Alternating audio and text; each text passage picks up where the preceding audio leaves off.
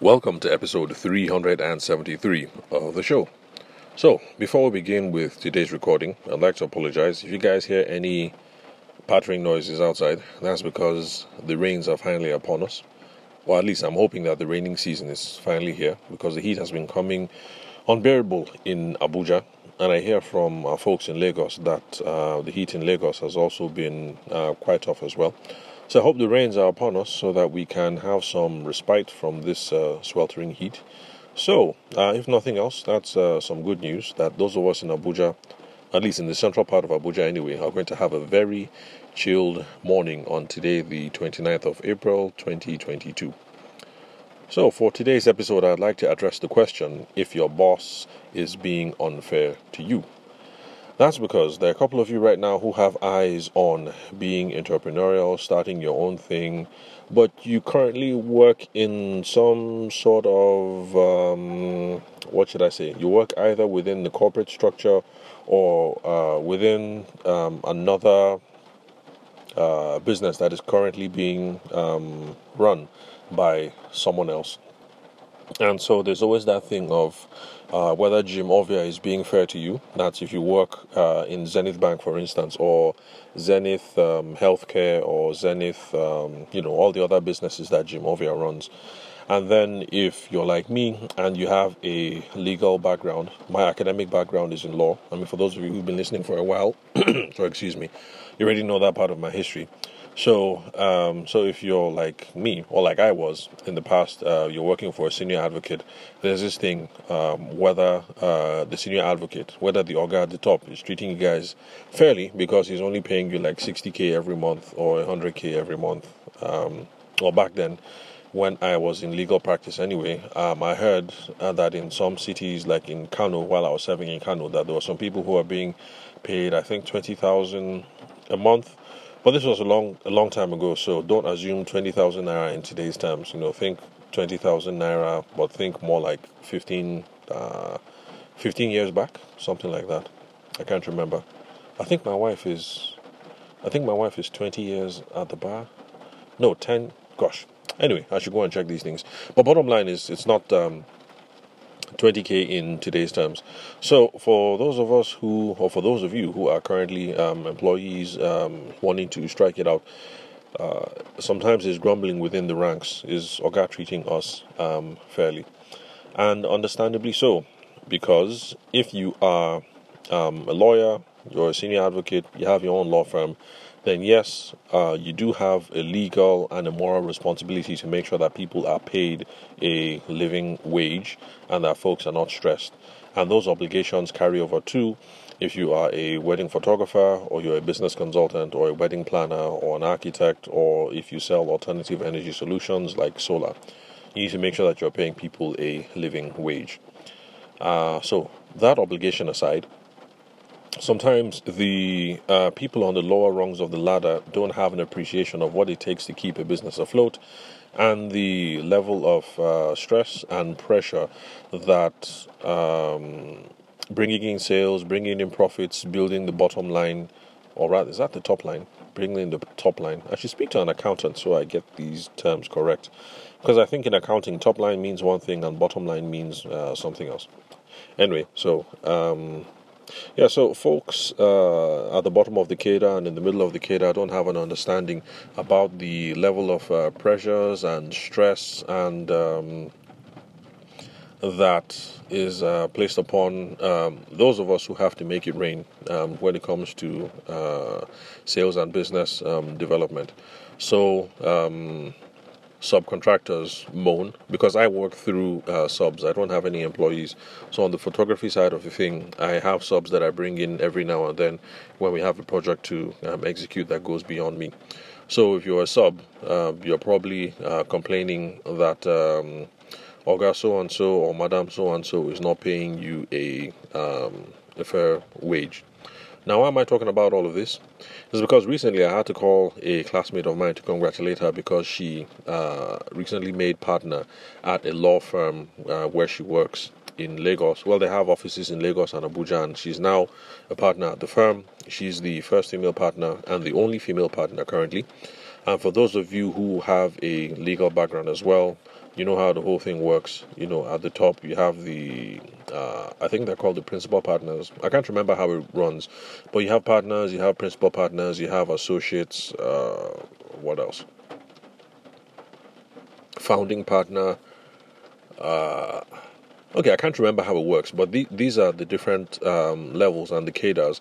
So if you came to um, a law firm, that's pretty much how things would uh, sort of be um, would be arranged and I think all the way down to the operating manager and then uh, senior counsel, blah blah blah. But bottom line is, the higher up you get, then you now take on responsibilities for bringing in sales as well. So I called on my classmate to say, "Congratulations, you've been made partner. So that means now we're going to be basking in millions of naira, and we're going to be having the sweet life." And so she laughed and she was like, Yeah, there's some truth to that, but it also means that now part of the hassle of bringing in business is upon my head. And I told her, yeah, that true. Part of the hassle is now on your head. You now have to. Um, it's not just enough for you to show up, uh, represent clients, um, execute documents and stuff like that. But you also have to make sure that you're contributing to the honeypot, that you're bringing in uh, clients and high net worth individuals, so that the business can grow. But I told her the good thing is that, um, unlike before, where you had a salary and that was it. So if your salary was um, I don't know what lawyers earn these days, but let me just guess that your salary is 200k a month uh, and it's fixed at that 200k, 400k, or whatever. So at least now you get to keep a huge uh, chunk of the pie. So if you're bringing in the client and the client is worth, um, the deal is worth, you know, 500m for instance, then you know that a good chunk of that 500m goes to you and then the rest to uh, the firm. And then out of that, everybody's salaries are paid and stuff like that. So I told her it's a heavy burden, but it is a good thing because now there's upside to what you do. So in the past, uh, when you were employee or further down the rungs, your salary was your salary, but now you have a certain uh, you have a, a, you partake in the um, in the uptake. So if there's any uptake, if there's any uptick, then you partake in that um, as well. So you bring in a big fish, you get a big reward. You bring in the small fish, you get a small reward, but there's going to be something in it uh, for you. And so the reason why I'm making this podcast recording is just to let you guys know, in case you're not at the top of the food chain yet, it's to just let you guys know that it's not as rosy as it seems. So if you're a lawyer and you hear that the senior advocate and the founding partner both took in like 250m at the end of the year, but they're only paying you guys 300k and it's unfair and this and this and that and that and maybe in a certain sense that is true. Could they pay you guys better? Yes, maybe they could. And it's the same if you're in a photography outfit. You hear that the lead photographer uh, took home, you know, 20m at the end of the year, but you know your own monthly salary only adds up to maybe you know 1m or maybe 2m um, at the end of the year. And is that fair? Is that right? Because after all, you're the one that took the photos at 20 weddings and stuff like that. And if you work under a wedding planner, the quarrel also would be the same. So, in a certain sense, yes, I don't have access to the books, and so we don't know what is fair and what is not fair. But I guess you could always treat people better. But just realize that they do have the person at the top, the lead photographer, the lead wedding planner, uh, the senior advocate, the founding partner, the CEO, the whoever it is does take on a lot of responsibilities to make sure that the money does come in and that there's something in the honeypot so that it has to be shared um, at the end of the day. So it's just something to bear in mind that as you are there and as you're angry and you're disgruntled and you're ready to move up the food chain, and you should be because that fire is essential to grow uh, your business because when you set out on business on your own, if you're complacent, it's um, if you're complacent, it's, it's, just not it's just not a good thing. I mean, what's the whole point of undertaking all this risk of being on your own, only to play it safe and then be uh, complacent and then be average all the way? Uh, because at least if you are an employee, you would have um, pensions and health benefits and stuff like that. So retirement would be a lot easier. Unlike setting out on your own, taking this whole risk, and then at the end of it all, you don't even have a nest egg to sort yourself out in your um, old age.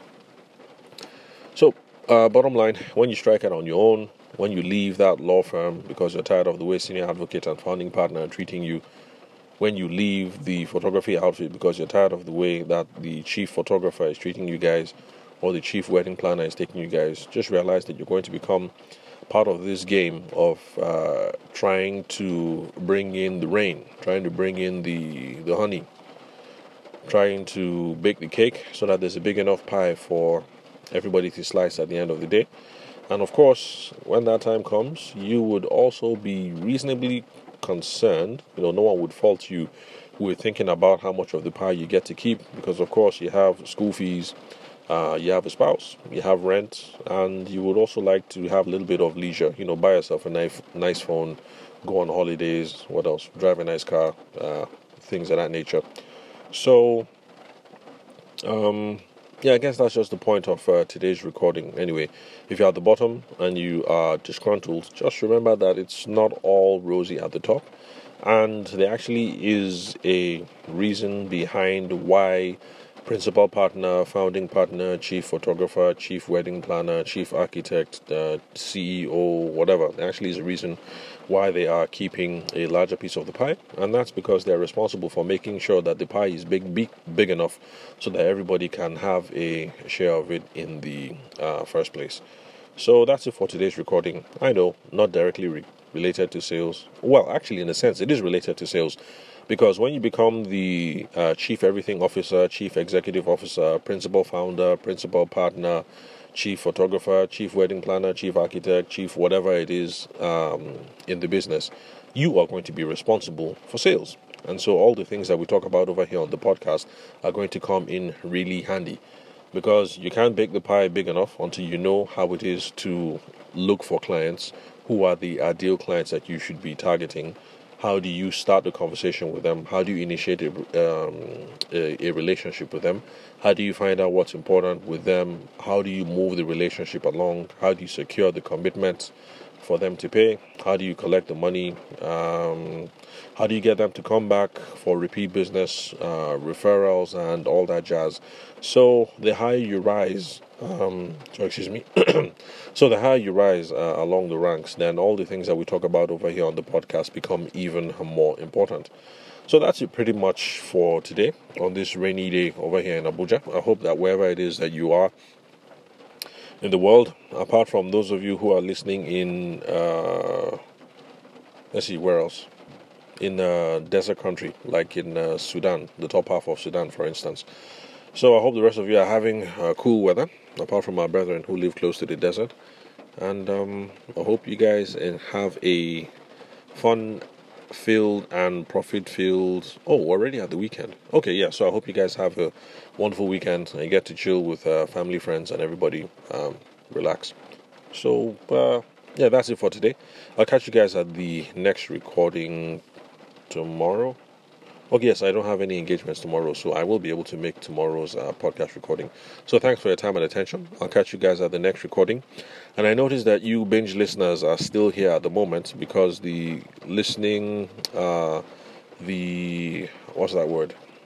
The figures. I can't remember what the technical jargon is. So the figures are still up. You guys are still listening in hundreds. Uh, so nice to see that you guys are still here among us. I hope you're finding good value on the show. Don't forget to reach out if you're listening on Spotify or Anchor. You can send me voice messages. I'll be able to get them directly. Maybe even even incorporate them on the show. So it'll be nice to hear from you guys.